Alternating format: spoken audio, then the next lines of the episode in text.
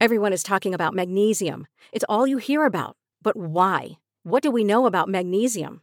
Well, magnesium is the number one mineral that 75% of Americans are deficient in. If you are a woman over 35, magnesium will help you rediscover balance, energy, and vitality. Magnesium supports more than 300 enzymatic reactions in your body, including those involved in hormonal balance. From functional medicine doctors to mental well being and female hormone experts, we all know that magnesium is the one mineral to improve all aspects of well being and health. But which one? Magnesium Breakthrough from Bioptimizers, the trusted choice recommended by leading experts with seven best absorbed forms of magnesium to ensure your body receives the support it needs for overall well being. Go to bioptimizers.com slash balance today and use code BALANCE10 for 10% off. Support your journey to wellness at B-I-O-P-T-I-M-I-Z-E-R-S dot com forward slash balance. Magnesium Breakthrough from Bioptimizers, your foundation to optimal health and vitality. Yo, yo, what's happening, people? Hope you're doing good and hope the week is going good so far. So, on today's show, the one and only Rebuke is sitting down with me and having a conversation. Great podcast. Obviously, he's killing it right now, and I've known him for a pretty long time. Um, you'll hear more about that in the podcast. So, without further ado, the one and only Rebuke. Rebuke, how's it going, mate?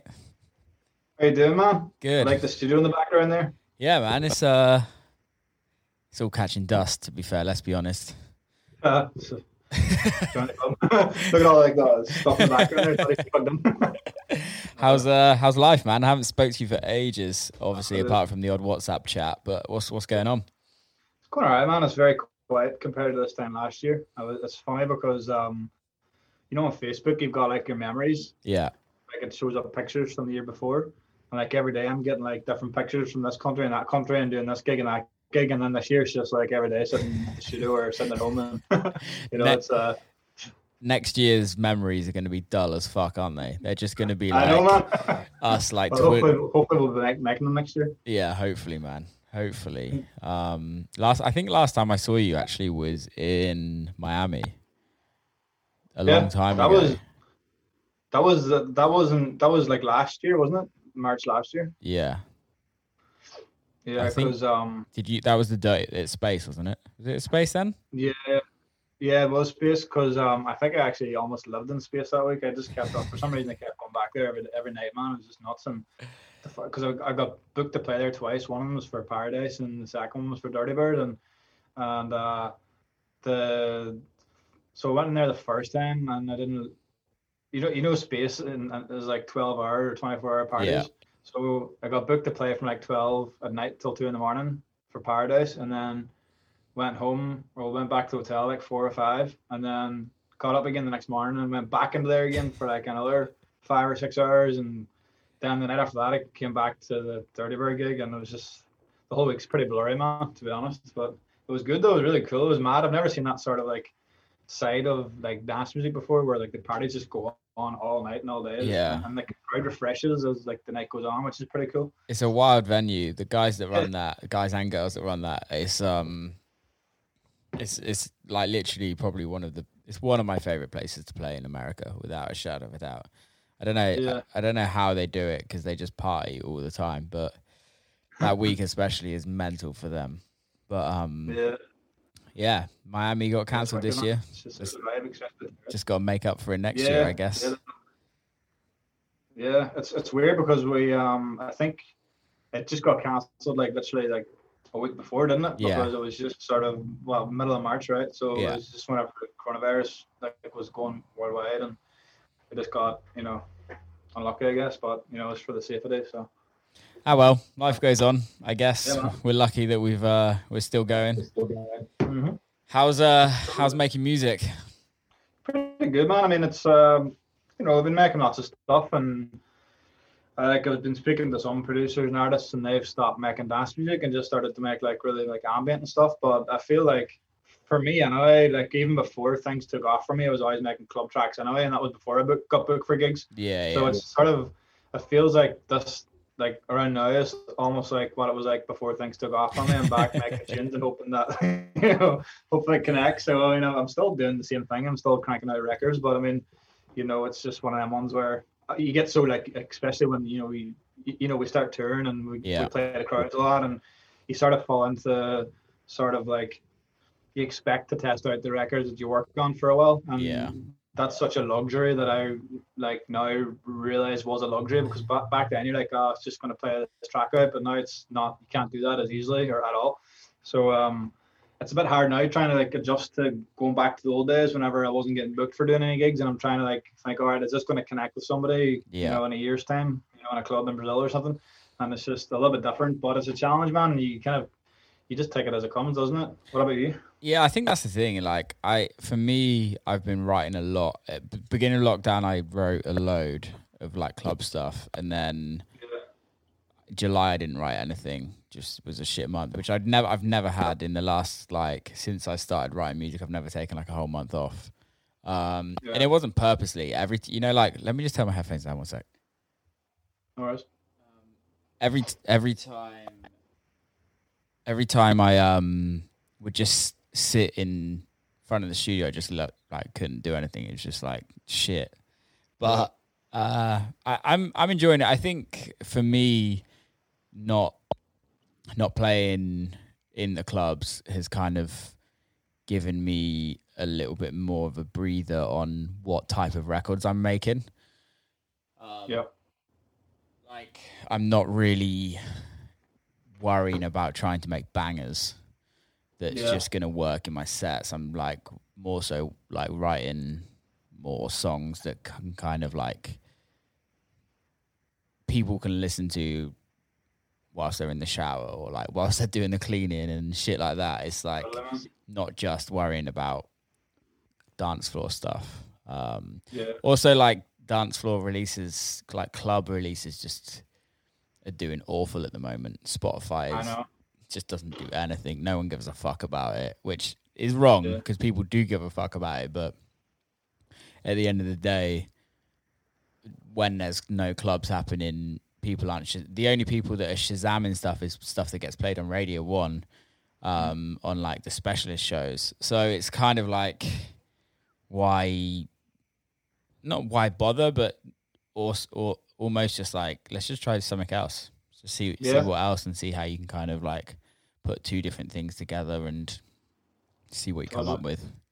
Um, And I think I think um I think as well, you know, if you do put out a club record now and it doesn't connect, I mean, you know, I've found that in the past few months as well. I put out some club stuff and it just didn't do anywhere near as much as what I had the past year or two.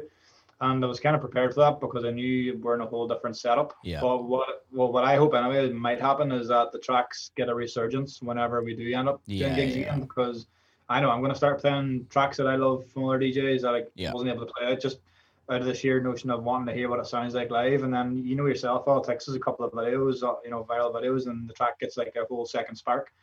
And I Totally. think hopefully that happens, but I definitely agree about you know putting out stuff that's a little bit different and it gives you a bit time, more time to experiment. Because I think whenever we're on the road all the time, we're like being you know I wouldn't say forced to make club bangers at all. Um, we could do whatever we want, but whenever we're sort of like got this momentum of making club records all the time, it's very hard to sort of be like, all right, I'm actually putting out a ambient album now. yeah, And yeah.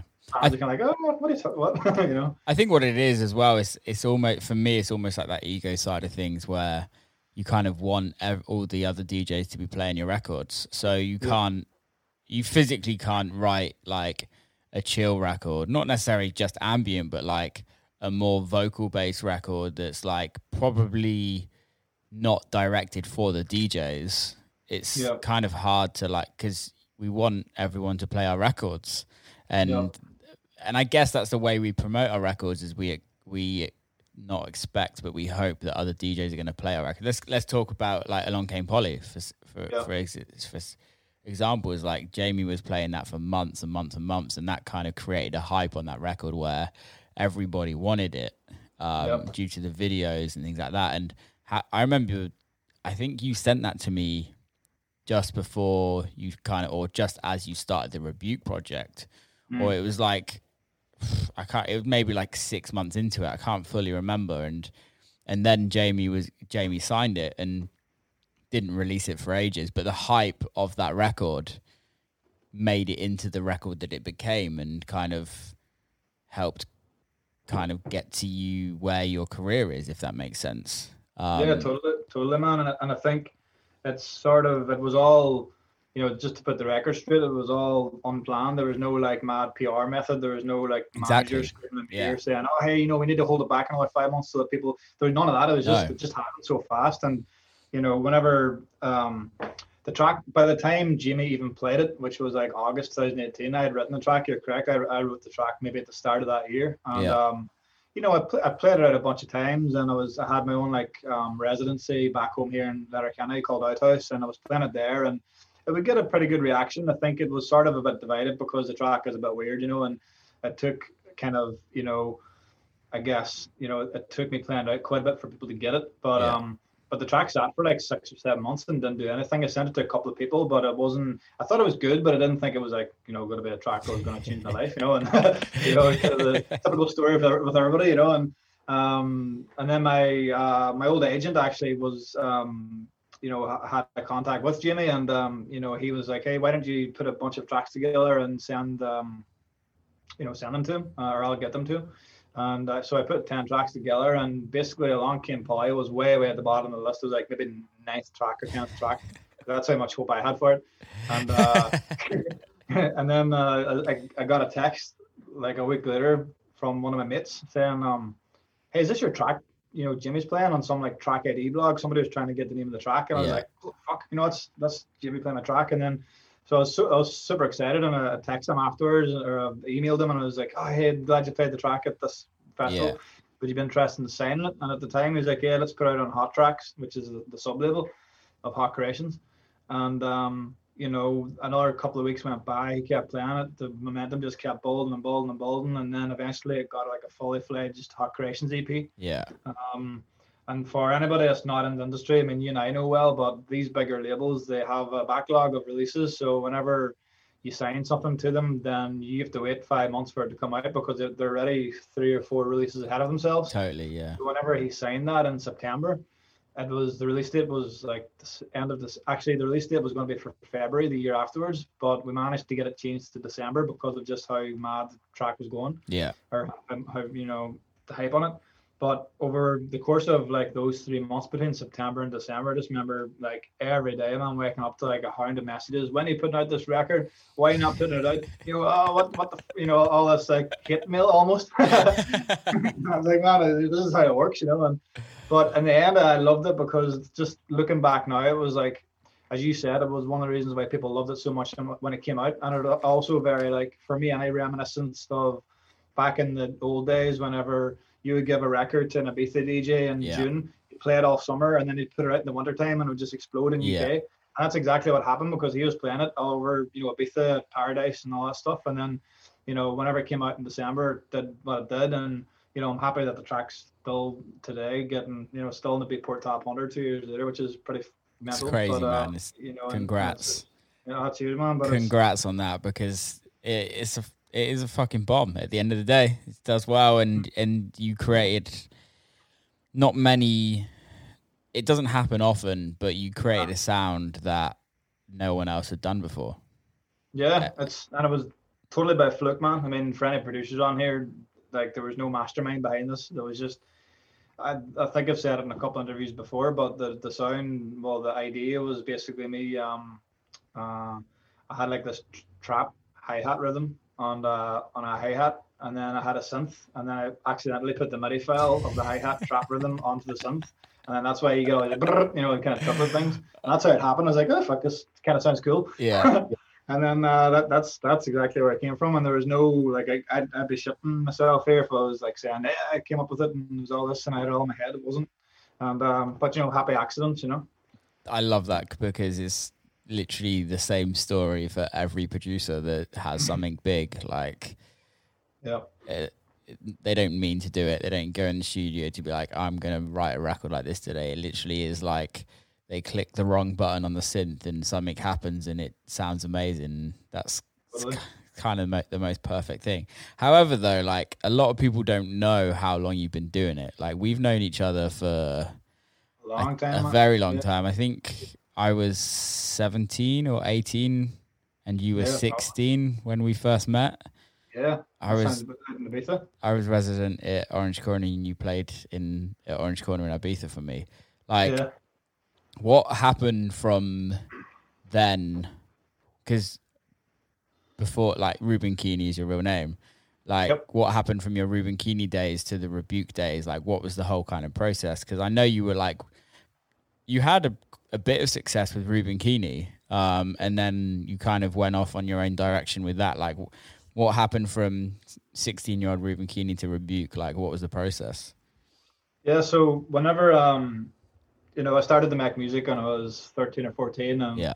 when I was sixteen, I had my first like real release. You know, it was um, you know, came out in vinyl. It came out in Steve Mac's label Smack. It Yeah. was called Coming Up, and it was the first sort of record that I put out that I seen the big DJs playing, like you know, um, Carl Cox played it at the time, Sasha, and it crossed over to like David Guetta, but it was just sort of like very progressive house sort of record and that was my first kind of taste of all right well maybe you know this is actually you know i could actually make maybe make a career of this. But at Yeah. that time i was still in school and i couldn't really give it my full attention yet. I was doing exams and stuff and you know parents being as parents they want me to focus on you know not failing my leaving cert so uh, you know there was, there was a bit of a side a side project but i kind of knew in my head i always wanted to do that. And you know from even watching really early videos of like Tiesto when I was playing the trance stuff when I was 12 or 13 I was like this is why this is what I want to do when I'm older Yeah. and I always had that in my head, you know.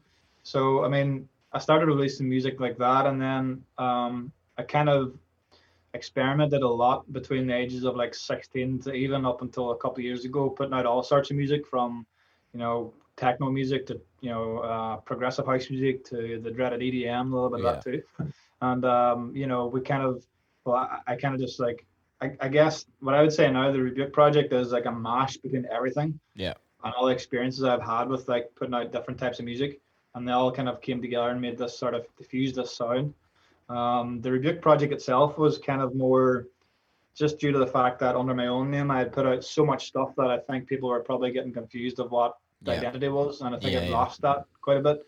So I wanted to have some uh, new kind of exciting project that focused solely on dance, the dance floor. I mean, there was no other, there's no other method message. Whenever I um, I created Rebuke, it was dance floor bangers. That's it. There's no other, there's no other kind of hidden thing behind it. It's just I want to make music that makes people dance and makes people want to take their tops off and throw it around. You know Yeah. And, yeah uh, definitely. and that, that's still ethos today, man. That's that's what I do, and like you know, it's it's it's it's been working, and you know, obviously, uh, it's been a while. You know, it's been a long time. You know, coming for me, I've been making music for 12, 13 years, but I still think that that- that now is probably the best time to break through because I've been going through so many different like, you know, I've gone through through so many different hurdles, and I've experienced so much in my career so far yeah. that I can kind of make the right decisions now and not like take everything that gets thrown at me because you know yourself you, when you have a like a big record all of a sudden everybody wants to be your friend everybody wants to get you to remix or track or sign to their label and Yeah. you really need to like cut through that and be like all right is this what I want? You know?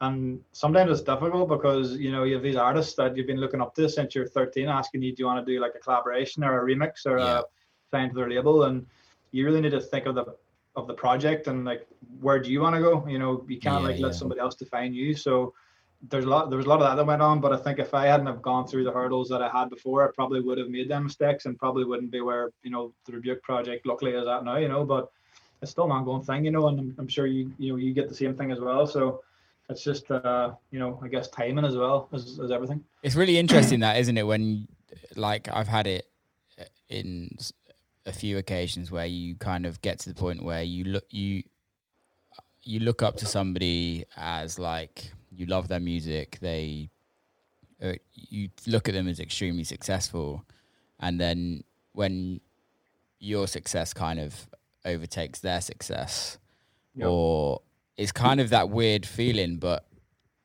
it's it, you don't think that it can ever happen Mm. um, because you're like, you, I, I, I would always put people on pedestals. If you know what I mean, I'd always look up at so much of people and like respect so Yeah, much of what they've done. Um, yep but then that's just it's just life, isn't it? It's, people kind of have their time, and some people some people's times aren't when other people's times are. And. I think this is the amazing thing about this industry. You could have like people that as extremely successful kind of go under the radar for a long time and then release a really fucking good record and Yeah. they're back up up here and I, I think it's just the the vibe of just keep trucking on. Because event, then- cause eventually it's gonna come it'll co- eventually come round if you keep working hard at it. And you're a classic example of that. Like and I, what's your thoughts on like the importance of giving like your fan base like a clear cut of what you do rather than going in between the lines and kind of doing that with like what you were saying with with your old stuff is that it was just too kind of it was all over the shop if you know what I mean and you could you wouldn't necessarily have one fan base or what's your thoughts on the rebuke stuff? Do you think just doing straight club bangers uh, has actually helped you and by not ver- verging off left or right is has kind of helped you? Um, I think to, to not make it too like um, business minded, you know, you, you sort of need to think of it like a brand, as if like you walk into McDonald's now, you know you're going to get a double cheeseburger, and Yeah. you're going to feel like shit afterwards, but it tastes good at the time. yeah you know, yeah. and you know that's what you know going into that store. You're not going to get like some you know keto friendly meal, or you're not going to get like you know you know what you're going to get. So I think at, at least starting out as an artist, um, you need to have like some real clear cut branding and like have a real sense of direction for fans to get behind. Yeah. Because there's just so many artists out there, and there's so many great artists doing great things, but because they're kind of spiraling off and doing so many different things, it's really hard for like somebody to like latch onto. And it's the same with me. I mean, if I, you know, I'm a, I'm a, I'm a music fan as well, and you know, whenever I check out a DJ, you know, I like this record. It'd be great if I could hear some more records in the same lane. Obviously, not copying what they're doing, but Yeah. I like, I like this track. I wonder what their next four or five releases are like as well. And if I seen them go from like a techno track to all of a sudden a complete like melodic house track to Yeah. a trance banger, then you're kind of like, oh, you know, this is a bit weird. Unless they can fuse the sound together in a way where it still sounds consistent. Yeah. So I mean that that's how I view on it. I mean, as the time goes on, as you build your fan base and like you're four or five years into your career, then you can start spiraling a little bit different. And I think fans know they know about you enough where you can put out this ambient album or do you know whatever, and um, they'll still like listen to it for face value because they've got you've got such a back catalog and Yeah. your message is out there at that stage already. And that's for me how how I see see it work, and that's kind of what I try to do now. You know.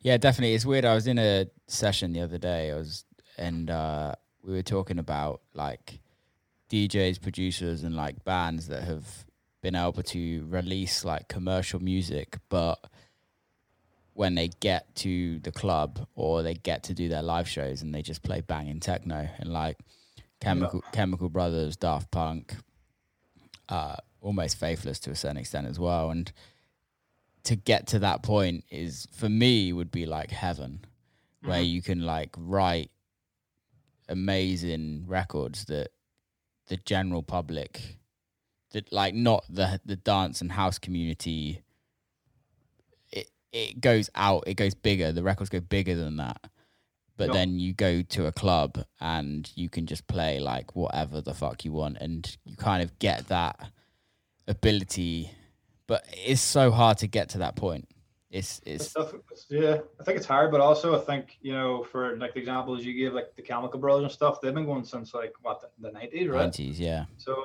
they've they've already like such a massive fan base, and people knows Chemical Brothers is like squelchy acid music, and it's just bonker stuff, and they've got this massive visuals. yeah People know that Chemical Brothers all you know from that, so they get a bit they get away with probably being able to put out something a little bit more commercial yeah as long as it stays in the same lane, I think. But I think, you know, for guys that they've never put out a record before and then they try and put out like a UK top 40 smash record. Yeah. If they put out that UK top 40 smash record, that's what they're defined as totally at that time.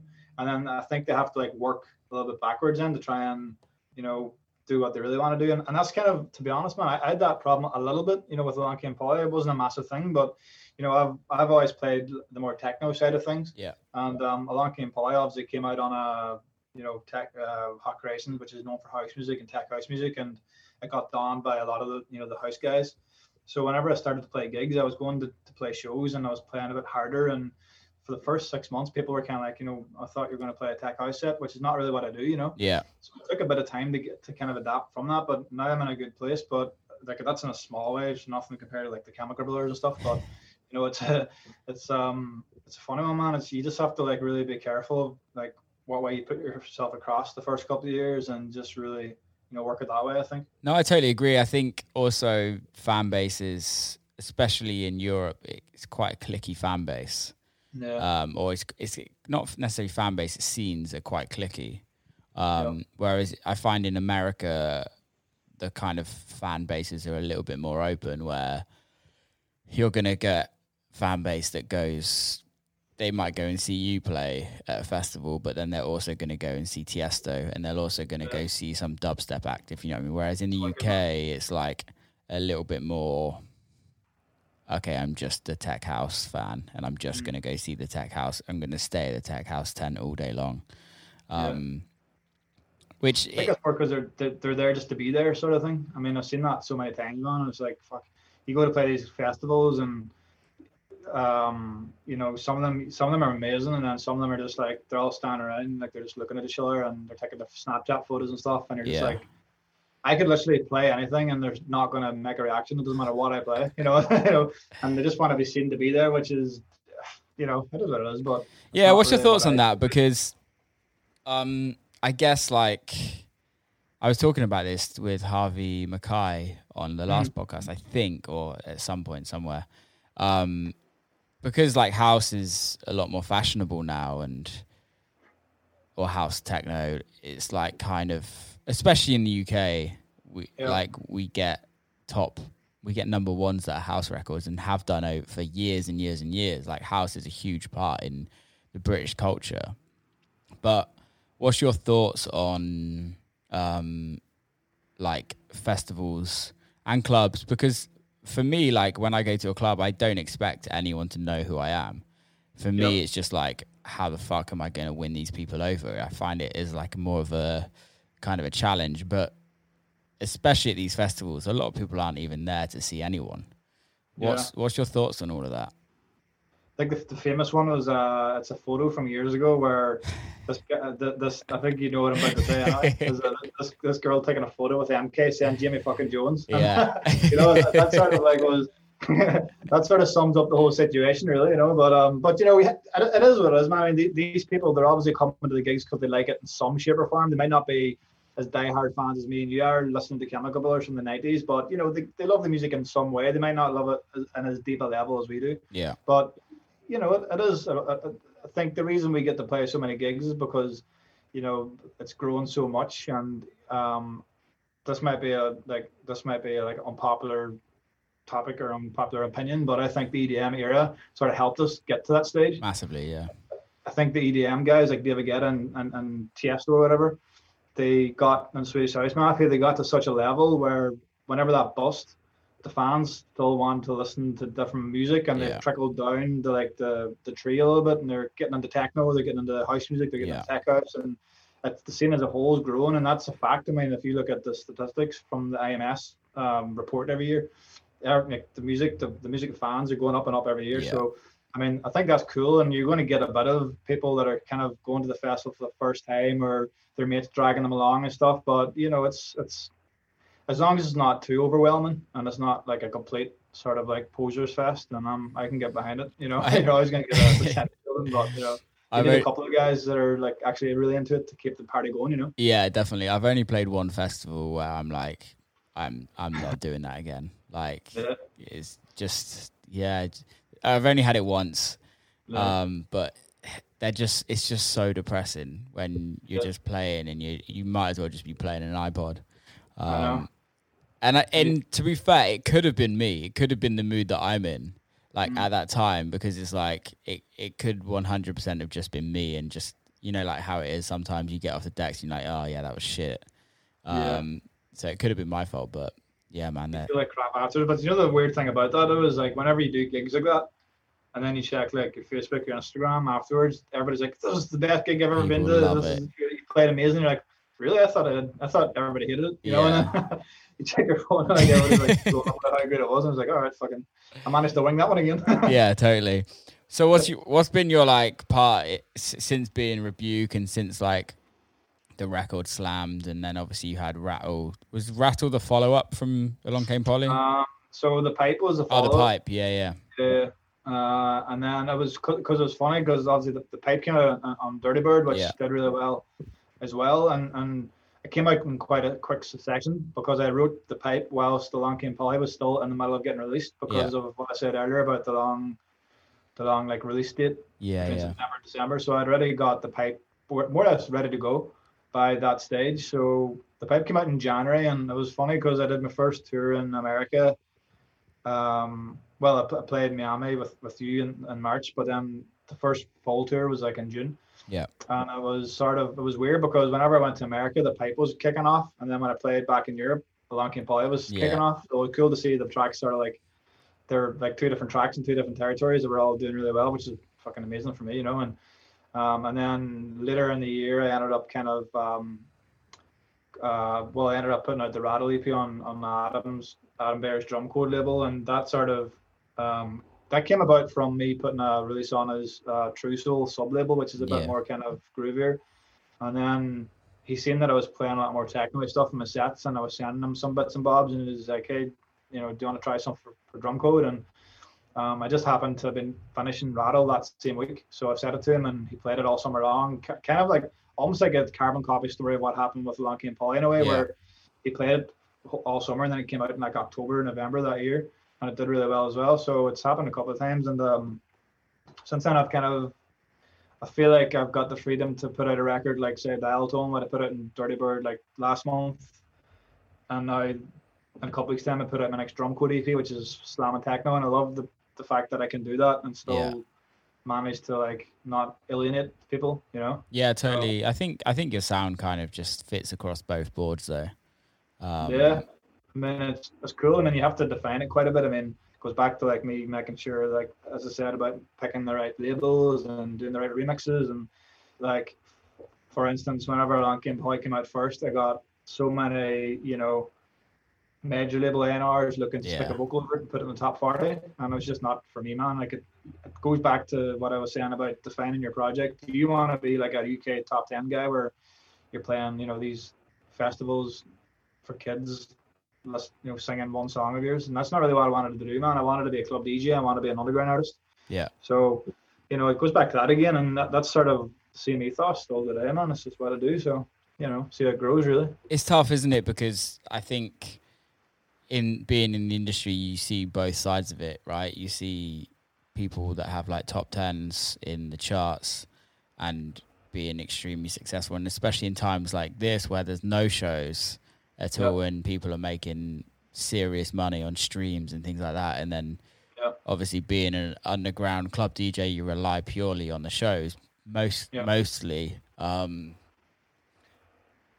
like what's your thoughts on that like with regards to the streaming with and the finances and things like that when it comes to situations like this Um, I don't know, man. I mean, like, I try not to moan about it too much because let's be honest, we get paid a lot of money to do what we do. Yeah. So, I mean, there's people in so like such worse positions than I am, or us as DJs touring. I mean, I, I feel really bad for the guys that have like had their first breakthrough record in the past few Yeah. months, and you know that must suck so yeah bad, man, because like you've got this massive tune, you can't even play it to anybody, and it's like the one great thing. Well, the good thing for me and I when Along Came Polly came out is I could have like 18 months of touring after after Yeah. that, and I could like build up the fan bases. So whenever things go back to normal at some stage in the future, I'll still hopefully have some of that fan base still looking to come to my shows. But totally yeah for guys that are having their first breakthrough track now, it's so important that they get out and the tour and they build up that those fan bases in different areas, but they just can't do that, and they're kind of restricted to like doing live streams and stuff, which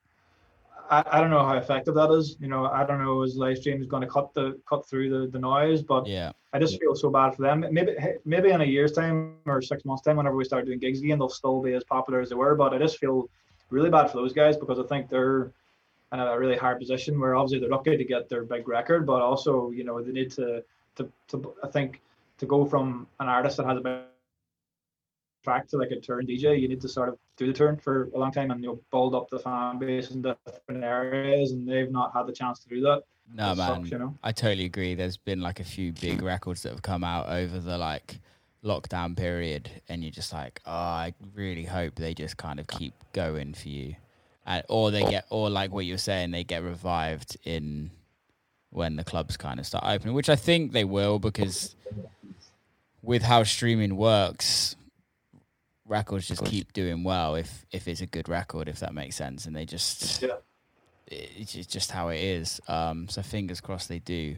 But um, I, I for me, I feel sorry. I feel more sorry for like the people that work in the clubs and Mm. the people that work in the industry. That yeah, you're right. We we're lucky that we get paid pretty good money. I think also I feel sorry for the people that have just gotten into like full time music when you kind of like take that take that jump to be like okay I I can just about pay my rent to like with my shows.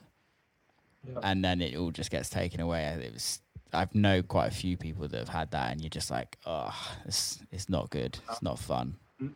and there's not much advice you can really offer them, man. I mean, like it's just, you know, it's it is what it is. You just have to kind of roll with the punches, don't you? And it's don't the only, I mean, the only thing is every one of us is on the same boat. Yeah. None of us are performing. Well, very few of us. Um, but you you know, and, and the people that are performing, they're not, you know, they're getting a lot of backlash for doing it. So I'm kind of happy not to be performing. but um, it's it's just I don't know, man. It's weird. It's just a weird time. But hopefully, I mean, hopefully over the next six months we start seeing some sort of form of music coming back in or, or gigs at least. Yeah, I, I think at the end of the day, this is just something that no one could have ever predicted. So you Yeah. can't really, you can't really moan about it because it is what it is. Everyone's in the same boat. Um, I think it's going to be interesting when things do come back because it, at this moment in time, everyone's in a on like a level playing field, and I Mhm. think whoever comes out of this strong with music because at the end of the day music is is what kind of moves this industry. Great great records really do move this industry. Um so whoever comes out with with the best records is kind of going to be on top winning and it's going to be exciting because at this moment in time like whether you're Adam Beyer or whether you're starting out no one's really playing any shows. Yep. um so yeah it's it's interesting times man interesting times Yeah. how's uh, how's things in Ireland Yeah, it's not too bad. I mean, um, we had like a jump in cases last week. I think it was last Friday, but it was um, pinpointed to like an outbreak in a food chilling plant, basically. yeah So um, we had like two, like 175 cases, which doesn't seem a lot, but for Ireland, that's the most That's a lot. cases we've had since May. mm. Um, but it's kind of gone back down again a little bit. But the, the one thing I, I have to say about the Irish government is that, you know, as soon as anything changes, we're the first, well, we're, we're on it straight away. We're not waiting for a week to make a change. you yeah know. yeah That, that day we'll make changes and that'll be that done. You know, it's, it's, it's good the way that we've handled it in a way. I mean, we've not handled it the best, like New Zealand might have handled it, but, you know, think about those countries like New Zealand, they're a thousand, you know, what is it, a thousand kilometers away from their nearest, or maybe 10,000 kilometers yeah from their nearest, you know, nearest neighbour. So I mean, it's a lot different to like Ireland, where we've got the borders with, you know, Northern Ireland and UK and stuff. yeah Um, so it's always going to be a bit different. But oh no, it's just good, man. I mean, we try and keep the head up. I mean, there's no gigs at all. There's no sign of anything like that. The pubs have opened up again, but they have to be closed by eleven. yeah Um, and you know, shops and restaurants are gradually getting, you know, back in full swing. So it's, it's going good. Just hope that there's no like mad, uh, you know, re what what do they call it? A resurgence. resurgence and it all. Yeah, Yeah. it's mad, man. It's mad. So what what have you been working on? How's uh how's all the releases going for the rest of the year? Good man. The more that's done. It's nice almost, that. almost, yeah, almost completely done. I mean, uh, the next one is uh, I did this remix. I think I sent you. It was a remix of Human Resource Dominator. Yeah.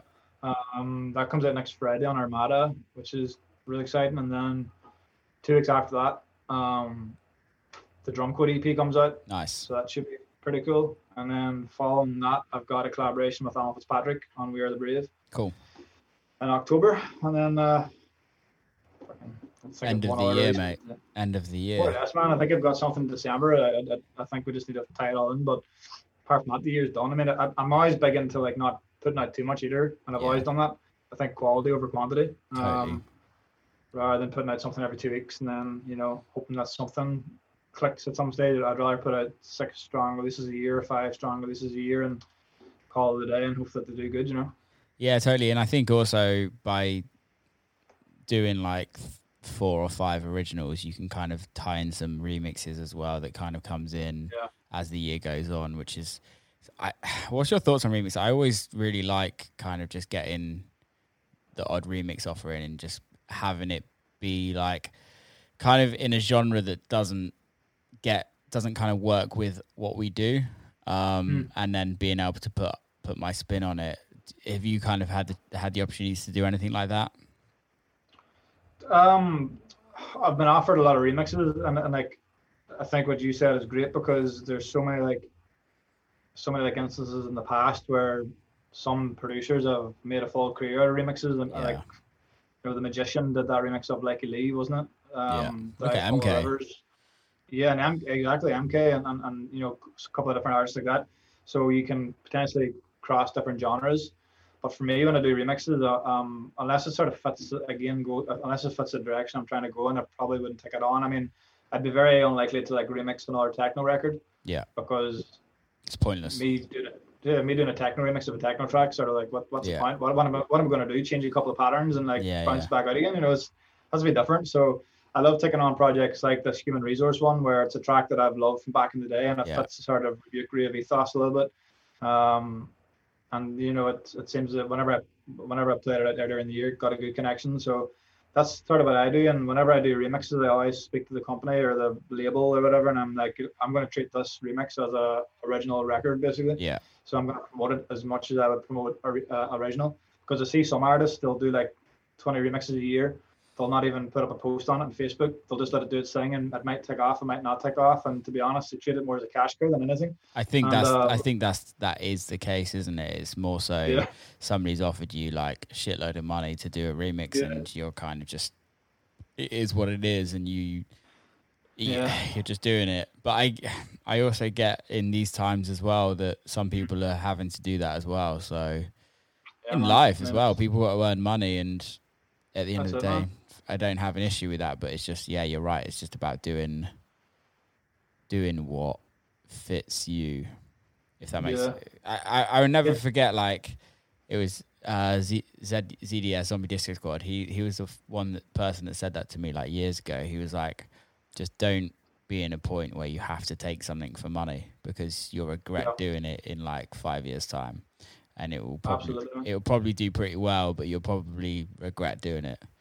Um, Absolutely. which is an That's interesting thing. once you kind of uh, once you sort of like put money in front of art does that make sense then Yeah. you're kind of in a downward spiral i think you sort of need to place yourself like going back to the new artist that say had a big track once he starts touring he should save up all the money he has in case something like this happens again Yeah, have a little like bank account sitting with your money. So if you have like another three months off, you're not having to remix Spice Girls to Yeah. pay your rent a month, you know. And I think that's sort of what I did a little bit too. And it's it's all about putting yourself in a position where you you're kind of a little bit you're not reliant on getting money month to month, and you're not reliant on these remixes to pay your bills because Yeah. it's such a it's it's I, I I completely understand why people do it, and it's probably pretty annoying for them because they know deep down they probably don't want to remix the track, but they know it's a good payday for them. yeah, But you need to kind of think, like, reflect on five years from now and be like, you know what, did I really want to remix that track? Did it really fit what I was trying to do? Did Yeah, it fit yeah. the direct direction? And if it did, then great, you know, whatever. But if it didn't, then you should probably be more like, you know, I wouldn't say exclusive to what you do, but just be more kind of, you know, focused on what you want to do rather than like taking these things, oh, but it's easy money, and you know, and then you kind of regret it. Down, it's, it's same with taking on gigs, man. I mean, like, whenever I started, you know, getting offered gigs, a lot, a lot of the parties that I got offered to play just weren't sort of in the vein of where I was wanting to go, and that goes back to what I was saying about kind of being, you know, sort of branded as like a house tech house DJ at the start whenever I was playing techno gigs, and I had to knock back so many like really really cool gigs that people would probably be like, "What the fuck? Why did you do that?" yeah, And it was just down to the fact that I didn't want to be labeled as like a house or tech house artist. I want to be, you know, you know, I want to be labeled as a techno artist that can also play tech house and house music and do a bit of everything yeah, and I had to knock back so much stuff and sometimes sit at home for the weekend, not playing a gig, at all whenever I could have done that, yeah, which uh, my agent at the time didn't like. But you know, I think it sort of paid its paid itself off. Um, in a way now where I'm kind of in a position where I can sort of do whatever I want to do, and I'm if I was on a certain lineup with like a drum code guys, I wouldn't be out of place compared to like some other people in the scene that might be a little bit out of place. You know. I think So, I think uh, it's the I think the power of saying no is is really powerful, and Yeah. it's not even the fact that you're being difficult. It's just knowing clearly cut exactly where you want to be, and if this is having. I was literally had a conversation with a mate just before this podcast, and it's like work out where you want to be, work out your your the end goal, and the end goal will can always change.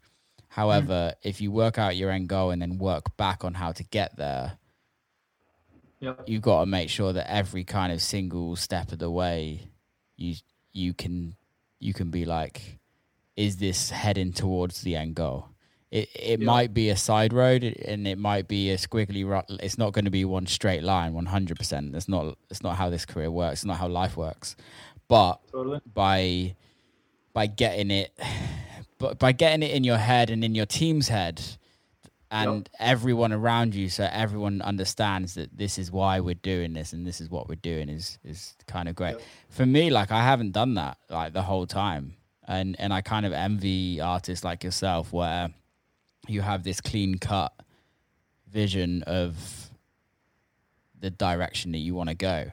Like for me i was i've been kind of down the I've done so much under the Will Clark name over the years, and it's only it's literally in the last maybe eighteen months that I've fully known exactly where I want to take things.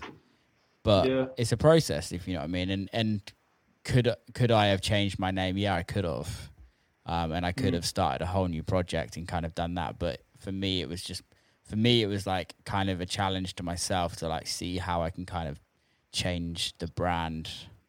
And although I don't really like using the word brand because it's it's just me. Um Yep. but yeah it's it's an interesting it's an interesting one because there's been a lot of artists that we all know that we're all friends with that have like had a massive switch up if you know what I mean. And if you look at even if you look at some artists that are huge now and what they were releasing like 10 years ago or even 5 years ago is some of it was absolute garbage. Like Yep. I've released some absolute garbage um, but I think that's just the whole joys of doing what we do, right? Um, Yeah, but but like, I think the reason why why you know I could get this sort of like vision now with Rebuke is because I did that for so long under my own name, and I knew how like fuck man. I, I remember like a real point in my. I, th- I think I ended up like remix. I'm not actually I'm not going to name what it was because I just don't want to upset anybody. But I ended up doing this remix coming to end of filtration from like the Reuben Keeney project. yeah, And I was like, man, I really hate this track. I hate, I hate it. I hate the artist. I hate everything about it. But I'm doing it because it's like whatever, a couple of quid. And yeah, that was back before I was getting any gigs, so I was reliant on that money. And around that time, I was like, you know what, man, I'm fucking sick of this. You know, I, want to do something new and I want to do something fresh. And that was sort of like this, the beginnings, I guess, in some form of like putting the seed in the head about rebuke. And you know, but now because of all the them past experiences, which I'm sure you've gone through as well, and you know, in the days of you know all the years of making music, you've seen that too. And now we're in a place where we can, you know, do better with it and uh, you know, kind of go far that way. And also, I want to go back to what you're saying about the power of saying no. It's so important, man, Yeah. for, for producers that have their first kind of breakthrough track, or not not even have a big big you know breakthrough through track. It's not always about having a, a port number one. You know, somebody that's gaining momentum, and you know, the power of saying no is so good because chances are the person that you say no to is going to come back with the counter offer that's going to be better and more Yeah. suited to you anyway. I mean, a famous, well, not a famous story, but a story for me that stands out in my, own career in Rebuke the past couple of years was whenever I got booked to play at Tomorrowlands, um, like a, a year ago. And um, whenever we got offered at first, I was like so buzzing because hey, it's fucking Tomorrowland, isn't it? You know, Yeah, like, yeah. oh, nice one, I get booked to play Tomorrowland, and then you know, I found out the stage was like this stage that was kind of not really suited at all to what I was trying to do yeah, and it almost killed me, but I said no to it. And I was like, I'm such an idiot, man. I told my friends, I was like, I'm just turned out Tomorrowland. I'm so stupid, you know. And then I was like, so depressed for days. And then all of a sudden, my agent called me up and they're like, oh, hey, they've counter offered with uh, you to play the Eric Prydz stage instead. And I was like, what? yeah, so uh, you know, it's, it's sometimes you need to do that. You need to have the balls to be able to like say no. And, and nine times out of ten, if somebody really likes what you're doing and you know they they want to have you play, they'll make room for you somewhere else, or they'll fit you on the label in some other shape or form. And the exact same thing happened with Drum Code back in the day. I mean, Rattle. Um, initially, Adam wanted to put it out on a compilation, but I really wanted to do an EP, and um, you know, and I ended up knocking back the compilation Yeah. And you know, I said to him, "Hey man, I really love Drum Code, but you know, I don't want to put it on a compilation. I'd love to put out a single or an EP." And he was kind of, I'd say even then, because it was the first time we spoke, he was probably like, "Jesus, this guy's got big balls," you know, to be Yeah. turning down this. But in the end, it was worth it because you know, I worked hard enough to get like three, you know, three well-rounded tracks, and it became the EP of what it was. But Yeah. if I didn't say no then, and you know, I probably would have maybe not have done what I did. So I think the power of saying no is so important, and um, don't be afraid to do it because nine times out of ten they're going to come back with something else, or they're at least going to respect your decision. And the people that don't respect your decision are probably not nice people anyway. well, I think they're, they're probably the people that you don't want to be working any working with anyway. And I think I think the it is so important. And like with my team, the amount of stuff that we've turned down in the last like year, just because like for me, I'm trying to like build my career in UK and Europe. Yep. And we've had a few offers, and we're just like it just doesn't fit. Whereas Mm-hmm. in America, it might fit, but in the UK, it's just just doesn't for me. If you know what I mean, and it's Yep. so it is so powerful. It's so frustrating though when you're like when you're turning down offers out or remix or anything, turning down anything. It's it kind of leaves that like oh what if for me I like I'm like what if I met somebody there that c- that like changed my life or that like it's Yeah, it's, exactly. it's those kind of things but you you can't live your life by that if it if it doesn't feel right in your stomach then it's probably not right Yeah, Um, your first reaction, I think, is the biggest one.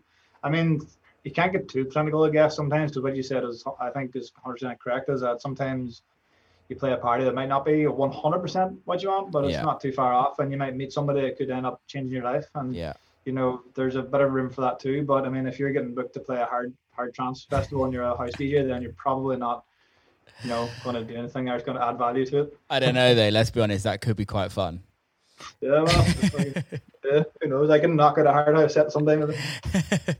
well, I think it's like converting people.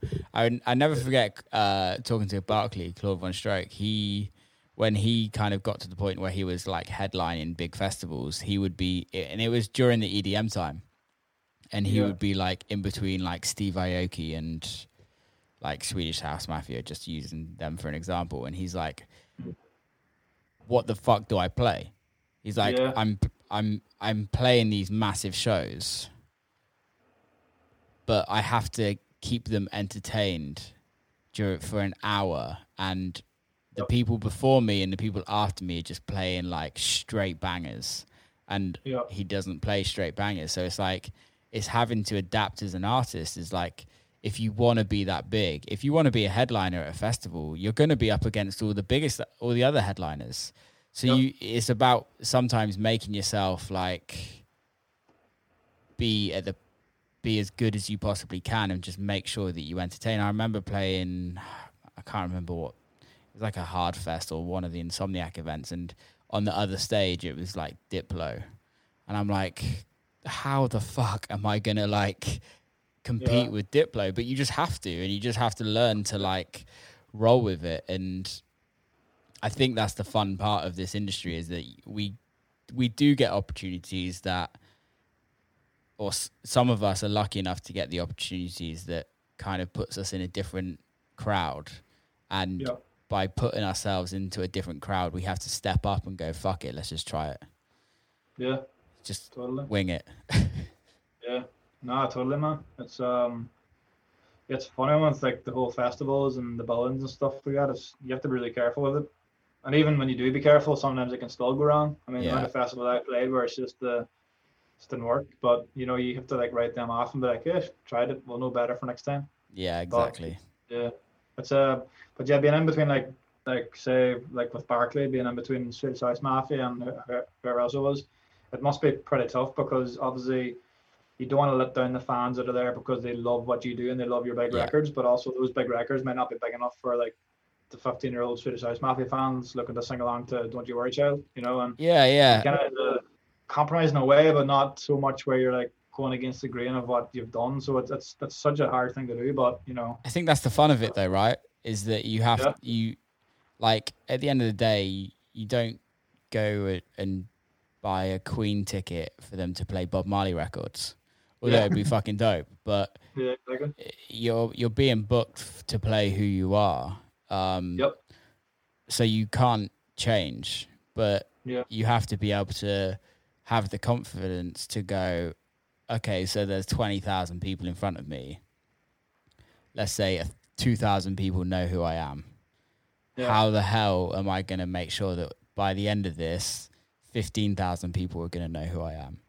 Yeah, that's a really good way to think about it. To be honest, I think you said you said earlier on. I thought it was really cool where you kind of go into clubs and you expect nobody to know who you are and you're trying to win them all over. I think that's such a good attitude to have because so many DJs these days they go in, they play their own music or they play stuff that they like, and if the crowd doesn't like it, then they Yeah. can go fuck themselves. But you know, it's it shouldn't be like that. You know, you're No. you're playing to the crowd. You know, you, they're there to dance, and you have to make them dance. You know, if they want to hear such and sound, then you have to play that sound. If they're not connecting with a certain vibe you're on, you need to switch that vibe up. And Yeah. I think that's a really good way for any DJ. It doesn't matter if they're a club DJ or a party DJ. That's just, that's the way you should go into every gig thinking. Yeah, you know, yeah. I need to, I need to, I need to, you know, entertain this crowd rather than being all about this is the me show. You know, listen to what I'm playing. You know, I don't care 100%. about. You guys, just, you know. So I, I don't really go to festivals unless I'm playing. But last year I went to Junction 2. And oh, yeah? without saying any names, or I, I went to see an art artists like a, a a group of artists that I was like I'm really excited. I really like their music, and within the first 15, 20 minutes, I was with some mates, um, and that actually work in the industry, and they had artists that were playing at the, at the festival, and I was like, they opened with the. It was the most boring opening ever, yeah, yeah. and you have some of the biggest records ever in the industry, like Yeah. ever, and you open with that. I'm just like Yeah. this. This just not like yeah. I get it. You're at a cool festival, but half of these people don't give a fuck about being cool. Half Uh-huh. of these people uh, want to hear you play your biggest records and make sure that everyone fucking parties and has the best time. And Yeah. I want to leave the part. I want to leave the club knowing that I've done a good job, or the festival. And this is kind of where my uh, competitive side. I want to leave the festival and everyone talk about my my set. I don't want anyone to talk about Rebuke set. I don't want anyone to talk about Claude Von Stroke set. I want everyone to talk about Will Clark set. And that's just the competitive side of it. But also by doing that, you're entertaining everyone else. And that's yeah, what. And I think that's what pays yeah, totally. us. And I think that's why that's why you've built such a fledgling fan base, man, and that's why people love what you do is because you've got that mentality. And um, honestly, I try to do the exact same thing. I mean, you need to put the ego aside. You know, yeah, Yeah. you've had a couple of big tracks, people might know them, but you're still playing to a crowd that you need to, keep- you know, you need to more or less put in your head that nobody's heard of Yeah. heard of you.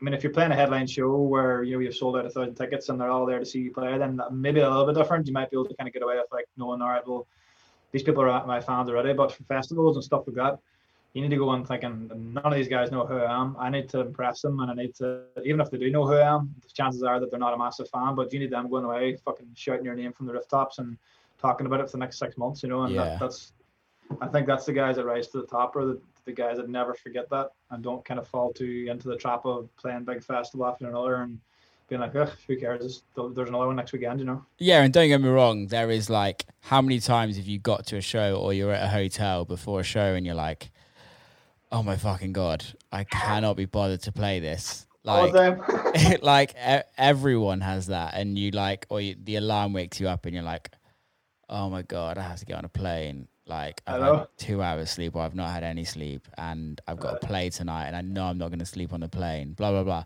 However, when you get there it's like That's it's fucking work, man. It's like this is work. This is this is our work, and people have paid. People have earned. People have worked all week to earn Yep. money to see you play, Yeah. and if they they're not gonna forget if you play a shit set. They're never gonna Yeah. forget if you play a shit set, yeah. and No, totally man. just gotta totally. fucking fucking do it. Yeah, and I think as well is like whenever you kind of get to the club, uh, well, for me and I, whenever I'm maybe so tired, I'm like, I don't even want to play this gig, and you know, I'm so tired, I haven't slept in two days. But then when you get to the club and you see people's faces and you see Yeah. how excited they are and how they're dancing, you're like, you get like a second wind, don't you? You're like, fucking, let's go, you know. Yeah. And you know, you could go on, you can go on all night then. But uh, Man, I miss it. just- I miss it, dude. yeah, I have I haven't missed it. I haven't missed playing since lockdown really up until the last like couple of weeks because I've Yeah. actually really enjoyed having time off. Um, Yep. But I'm like starting to miss like going to sweaty clubs and like just playing in Uh. front of people. It's like Yeah. what's what's been the like part of your career like after Along Came Polly and the pipe and rattle like what's been your the part in your career where you're like fuck I've like I've I've achieved something like where what was it was there was there a Um, specific thing or was there a specific was it like getting the beatport number one or was it the like playing a show or what what what part was it in your in in your career there's been like a couple of milestones for me when I started that I wanted to do. I mean, the Beatport number one thing was one of them. Um, Essential New Tune was another one, which Yeah. I was buzzing about, because everybody wants an Essential New Tune, don't they? it's amazing that feeling Um, isn't it Yes, it's just wicked, man. And then I don't I, think I don't know how. Like, I don't think sorry to butt in, but I don't think like people outside of the music industry realize how much Yeah. essential big Yeah. tune is like exactly is- what I was gonna say. is though. part of is like how it feels to have that if you know what I mean. Yeah. It's Well, it's a good like I guess it's if anything it's a good tastemaker sort of thing because Yeah. if you get your Essential New Tune and you're kind of for the right people as as you're saying like Spotify and stuff you're firmly on their radar if you get a Essential New Tune and you know it usually leads to more success but so stuff like that was really good. And then you know just the touring I mean you know the first tour in America um I played in June last year. Went went okay. I mean it wasn't the best like it was a kind of it was a weird one because it was all my own shows. And I was like playing a headline show on say like Seattle on a Wednesday Yeah. night and then like Denver on a Tuesday. And it was my first time playing that run of shows. And they did okay like they weren't horrendous by no means but they weren't like jam packed like I was Yeah, yeah. back in Europe. But then when I played there again in September, um, the gigs were so much better already. Well, not not better, but they were just a lot more busier, and you Yeah. could tell people were starting to get to know me a lot more. And that was a real kind of cool moment for me because I'm like, all right, well, things are starting to build, and I'm going in the right direction. totally. And that for me is like more important than well, more important than like getting a Beatport number one and Yeah. stuff like that. Because these days, to be honest, man, I could give a fuck if I get a Beatport number one. I don't really care. I mean, Yeah. it's just more kind of I want to like over the past few months and especially since lockdown, I've realized the importance of keeping your fans you already have important or in, in the main Yeah. mindset rather than trying to push. Oh, I want to get another fifty thousand fans by the end of the year you should really just focus on the people that you have already and Yeah. keep them happy because they're the ones that are going to push your music to the friends anyway. And um, so what I've been doing recently is more kind of like setting up like little fun Facebook groups. We've got the Rebuke Ravers Club that we set up the the other week, yeah. and uh, that's been doing really well. That's been just hopping all the time on, on Facebook, and you know I, I try and you know be pretty active on social media all the time on Instagram and Twitter, and you know interact with the fans and kind of get to know them on a t- kind of deeper level. And that to me is way more rewarding than anything else. So I've been doing a lot of that. Um, but going back to your question about different like accolades, I mean, yeah, f- honestly, man, if- there's not a lot left on the list to do. I mean, I'd love to Yeah. just play different areas. I'd love to like play India. I'd love to, you know, do a couple of headline festivals in America and stuff. Yeah. But there's not a whole lot left that I'm like, this is what I want to do. You know, Yeah, and this yeah. is where I need to get. I mean, the next real step, and this is something that I've been speaking to my team about for the past few months, is to build this little like world or little community where they can like fans can talk to each other and they can build their own little parties and eventually build that into like a fledgling sort of you know world of its own that, that's the next big thing for me really because the rest is kind of all done and you know i think if if we all just kind of kept aiming to get another Beatport number one we could be like it's like throwing a dart you know throwing a dart with a blindfold on you don't know Yeah. what's going to happen but I think building a fan base is a lot more I wouldn't say easier but it's a lot more focused and you can achieve it a lot more you know I think realistically, like a beatport number one is an ego thing, and building a fan base Yeah. is is more so giving it back. Giving this sounds cheesy as fuck, but it's giving it back to the people. Totally, man. Um, Totally.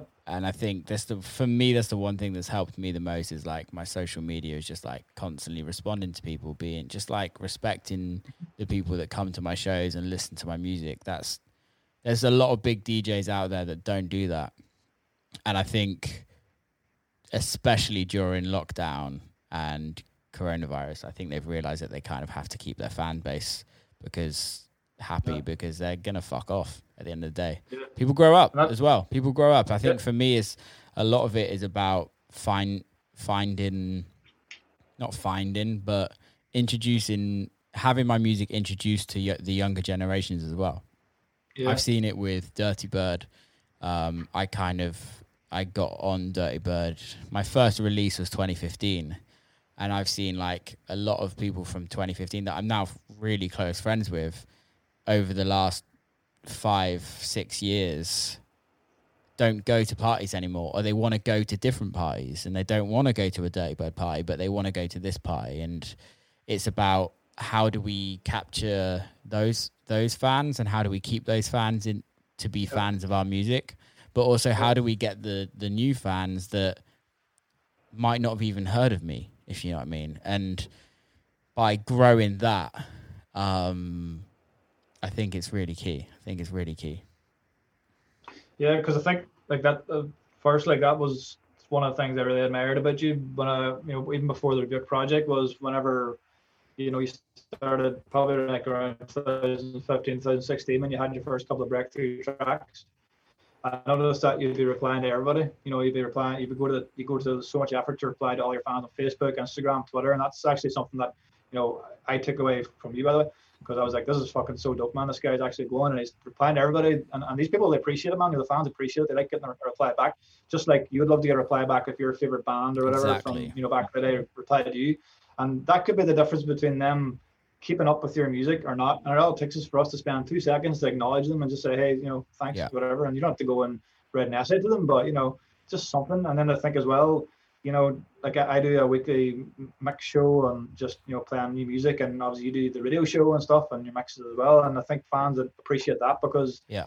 they know there's no money in that. We do that just to get back to them and you know something to keep them going. And I think that's the sort of like staples of building like a really healthy fan base that is going to still be there in five or ten years time. I mean, you still need to put out music and make music that people like, but you know that's sort of you know we have Totally. that down to the T already with music. I think it's about what works for you as the artist as well. Um, Yeah. I think for me, I've seen a lot of things in lockdown, and a lot of people try new things because it's more so based on finances and how can I build a fan base and earn money out of them, rather than how can I build a fan base that are going to be with me for the rest of my life Yep. um, because for me is like, which is the reason why I haven't done any like live streams and I haven't done any like Twitch stuff or gaming stuff or try to become like a YouTuber or something like that is because it just doesn't feel right to me.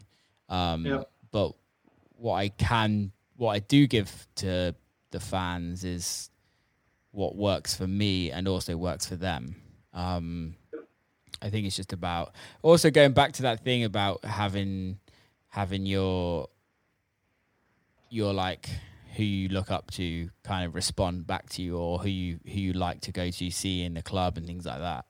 Um, I think it's really important because as I'm sure you had it at the beginning of your career when you like direct message like some D, some bigger DJs that you look up to and they don't respond and then when you get a first bit of success they're the first people to want to collab with you or they're the first Oh, people yeah. and you're just like oh it's it's so sad because Yep.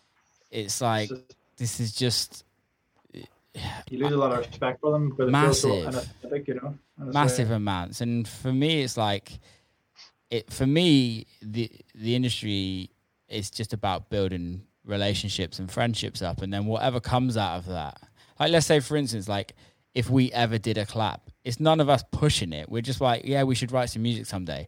But it that's not the be and end all of our relationship if you know what i mean it's yeah, it's just It's like it. it's just part of it that might happen one day, might not happen. And if it doesn't, none of us are going to fucking lose any sleep over it.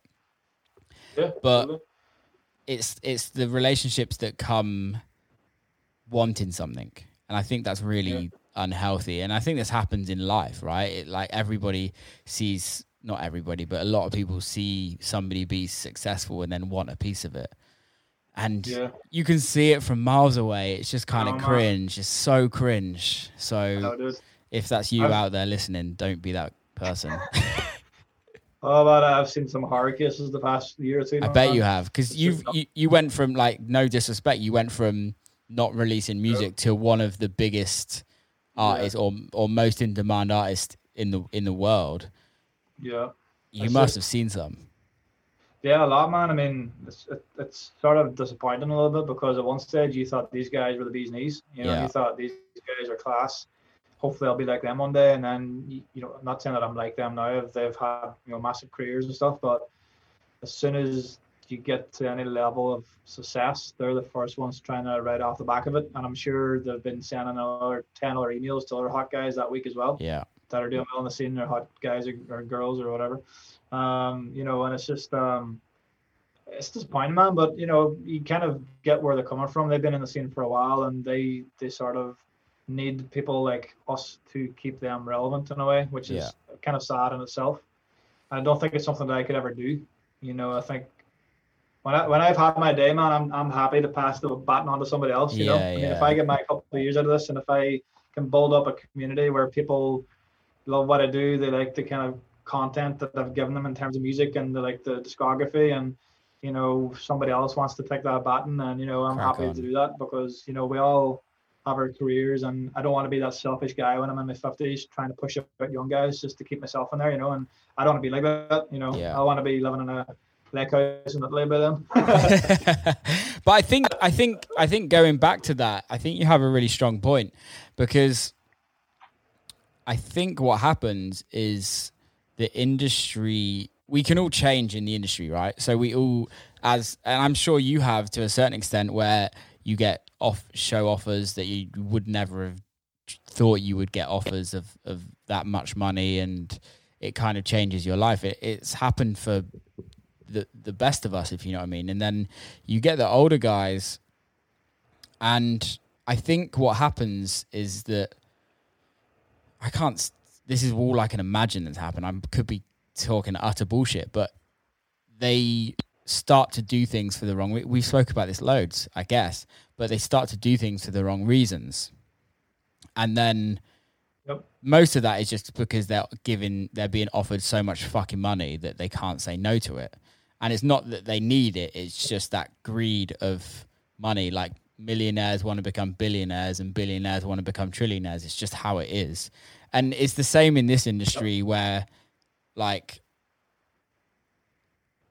you get 5 million streams on a record next record you want to get 10 million streams and the next record after that you want to get it's just, it's not I, it's just how life is i think. I think it's when people have a drive. But what i think changes in the music industry is that with success whatever success is we get given more luxuries in life and i think eventually it goes away from just being that kid in your in your basement trying or your bedroom trying to write fucking great records. And it comes to a mm-hmm. point where you're not even the music is like the side of it. And people forget that, that the reason why we got here was by ra- writing great records and I, th- Yeah. I think there's artists out there that have carried on writing great records throughout their whole career. And that's why they're so good if you know what i mean. That is why they're fucking amazing.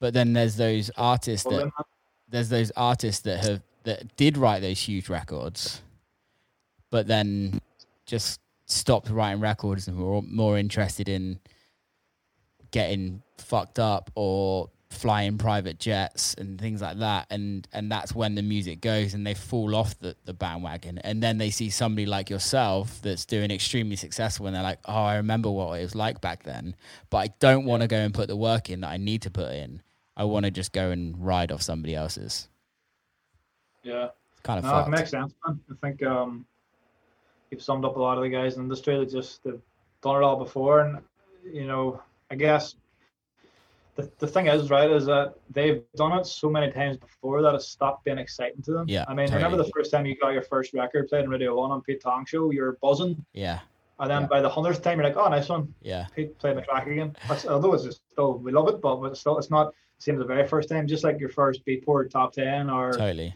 you know, your first time headlining the gig.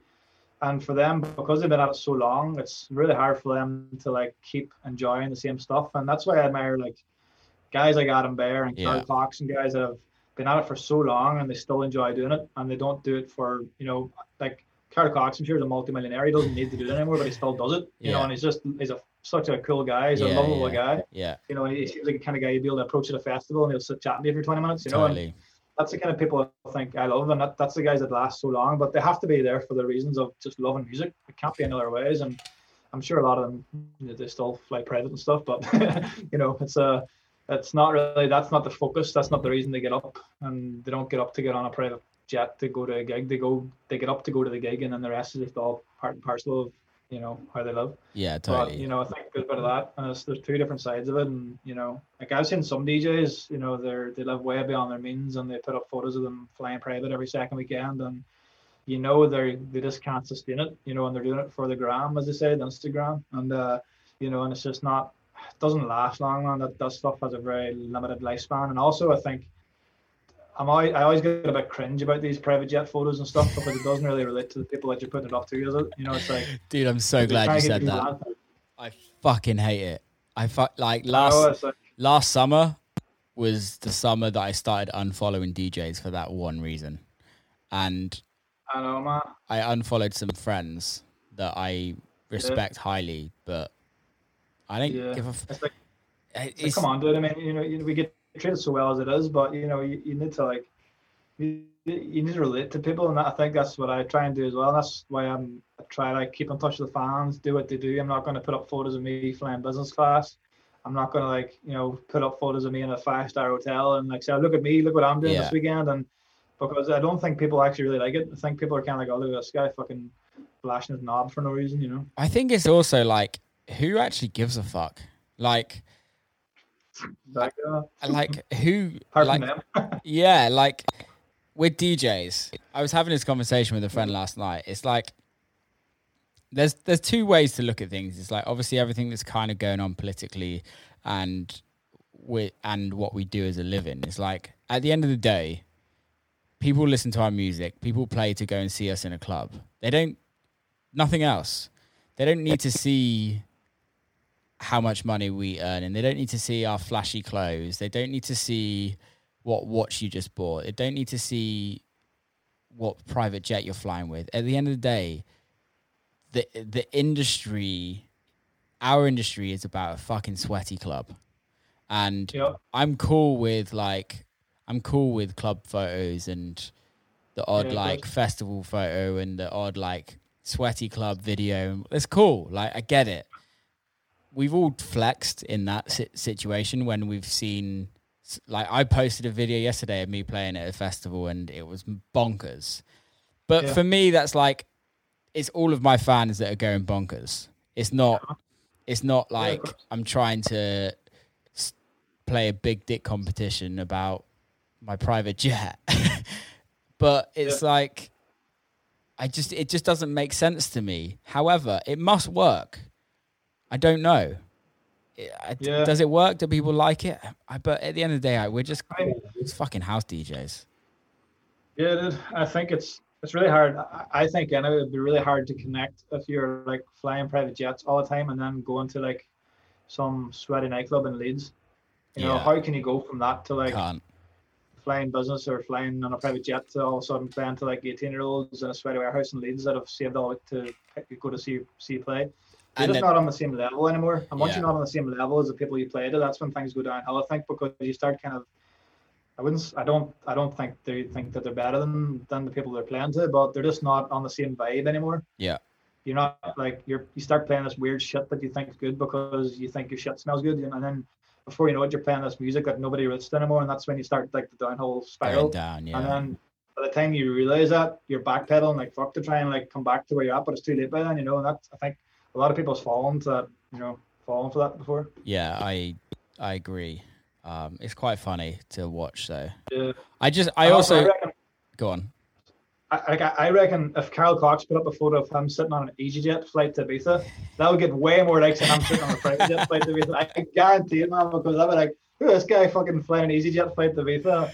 I'm a, mo- like with all with all the fucking ravers around him. That'd be so cool, man. You know, that Yeah, that's down there, there, man. You know, and you know, it's uh, and it's happened in popular music too, man. I mean, like it's if you look at Ed Sheeran and you know, um, Lewis Capaldi and stuff like that, they're all they're all really big, not because they look good, like they, they look like normal blokes, but they're just so personable. Yeah. And they seem like, like obviously they have amazing music as well, but you know the reason they're so popular is, uh, uh, and like social media side is that they're not putting up private jet photos. They're putting Yeah. up just them, you know, going to a supermarket or you know just messing around or having a bit of crack, you know, and that's th- that's why I think they're so personable and why people like them, you know, and that's sort of what things are shifting to. I think even the, the pop game, it's becoming less about being, you know, over the top and Yeah. wearing gold jewelry and stuff, and more about being relatable and the dynamics sort of shifting a little bit now, and music as a whole, which is, to be honest, very welcomed. I think it's healthier for people's mental health as well. Yeah. Um, Yeah.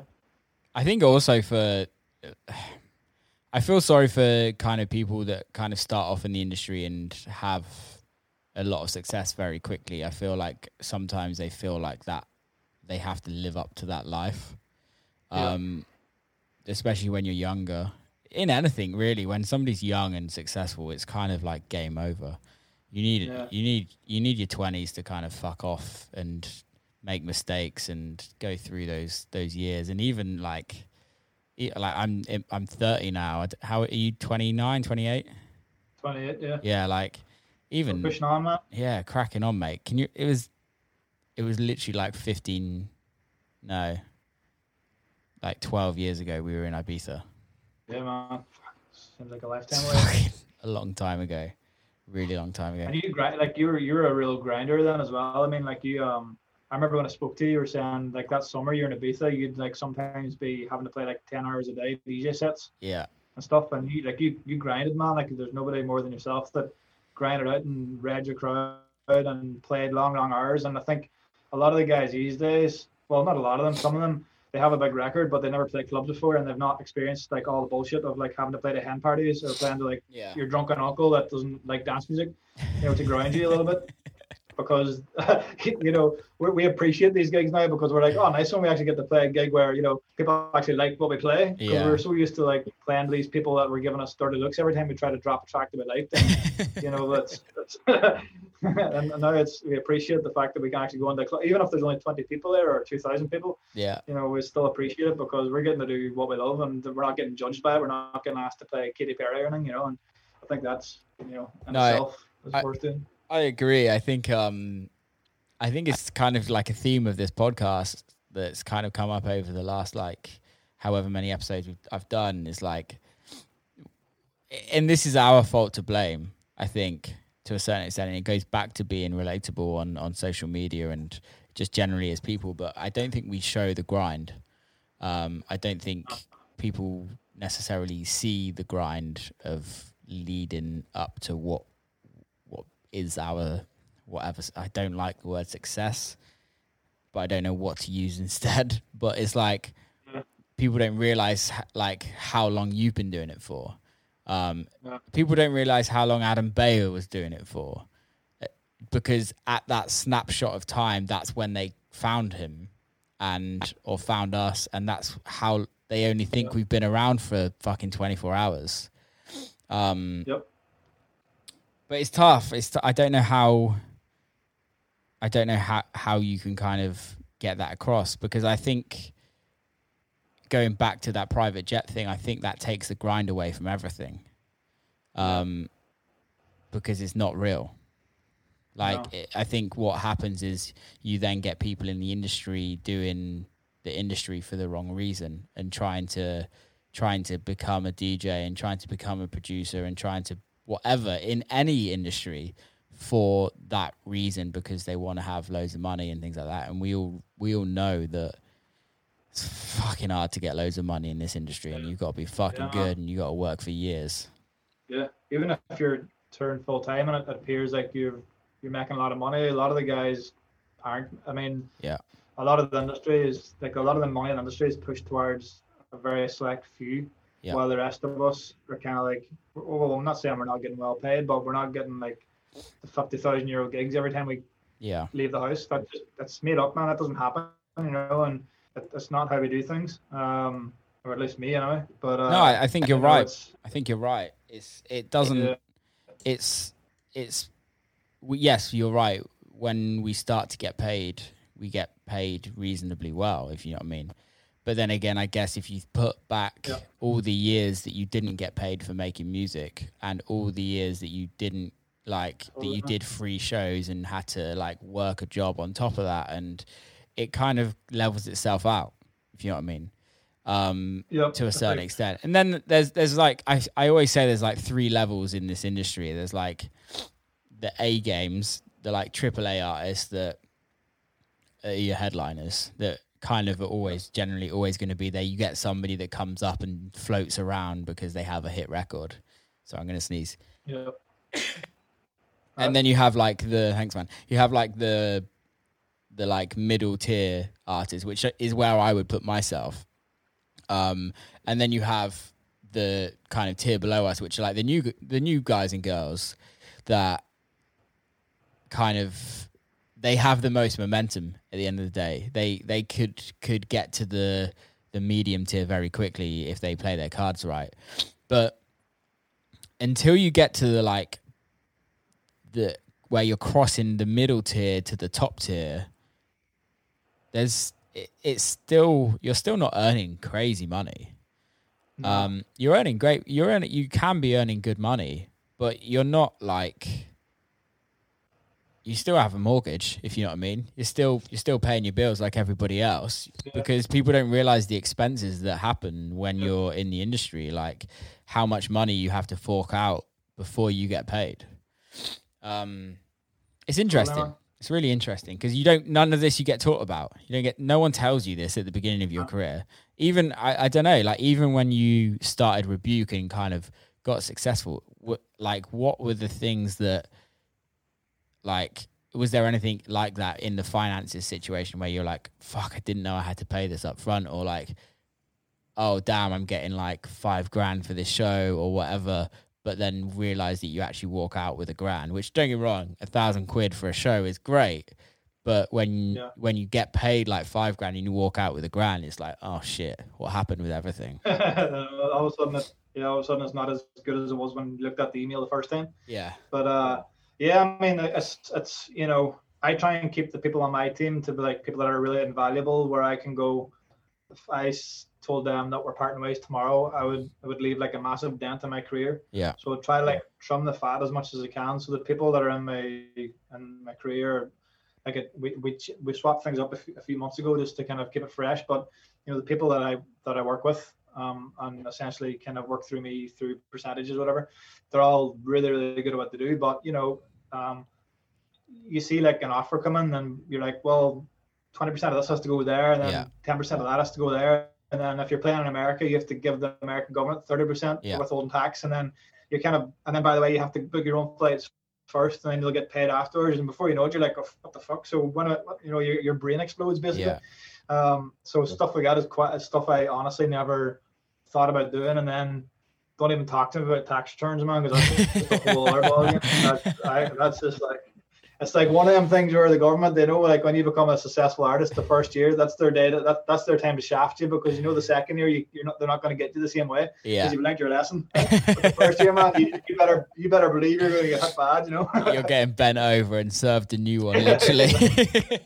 uh, but I'll, I'll not I'll not make that mistake again. But um, but yeah, it's all you know part and parcel of learning, man. I mean, you know, it's good problems to have. I'd be I'd be lying if I didn't say that. You know, this is great because could be a lot worse here, man. I could be sitting here in the same place as was the past ten years and making music that hopefully some DJ might play or whatever. Yeah. So um.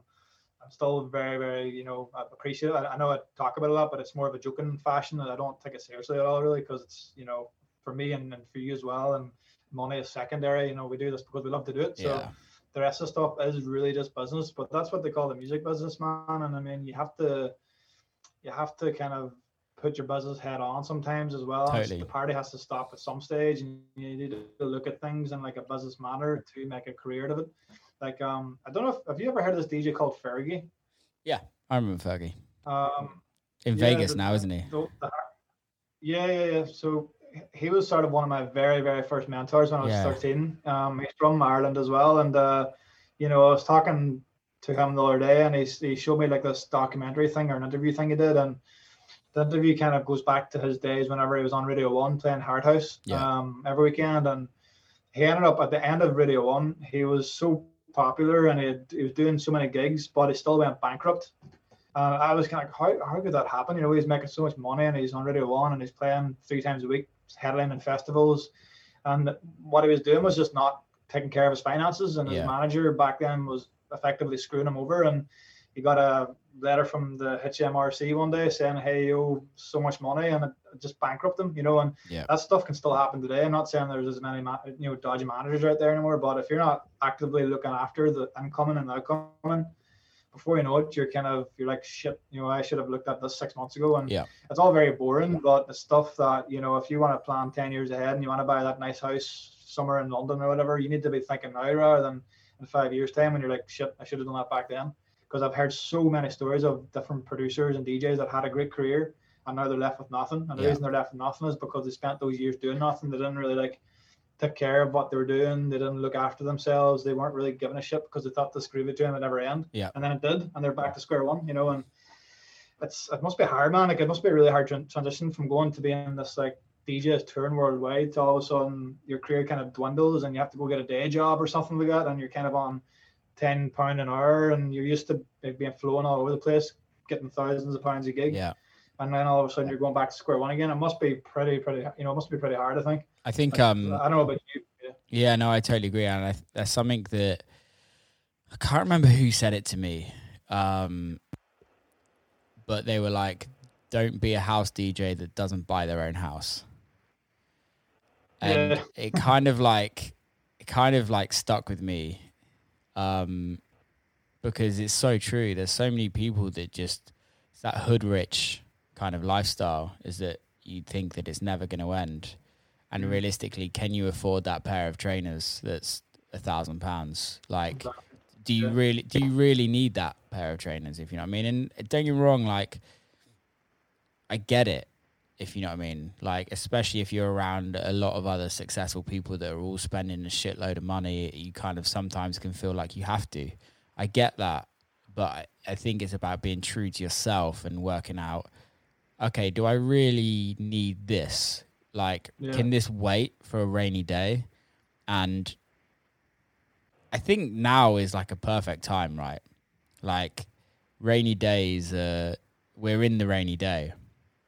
Um, and I totally agree with what you're saying. It's you have to look at the bigger picture and that this isn't going to last forever.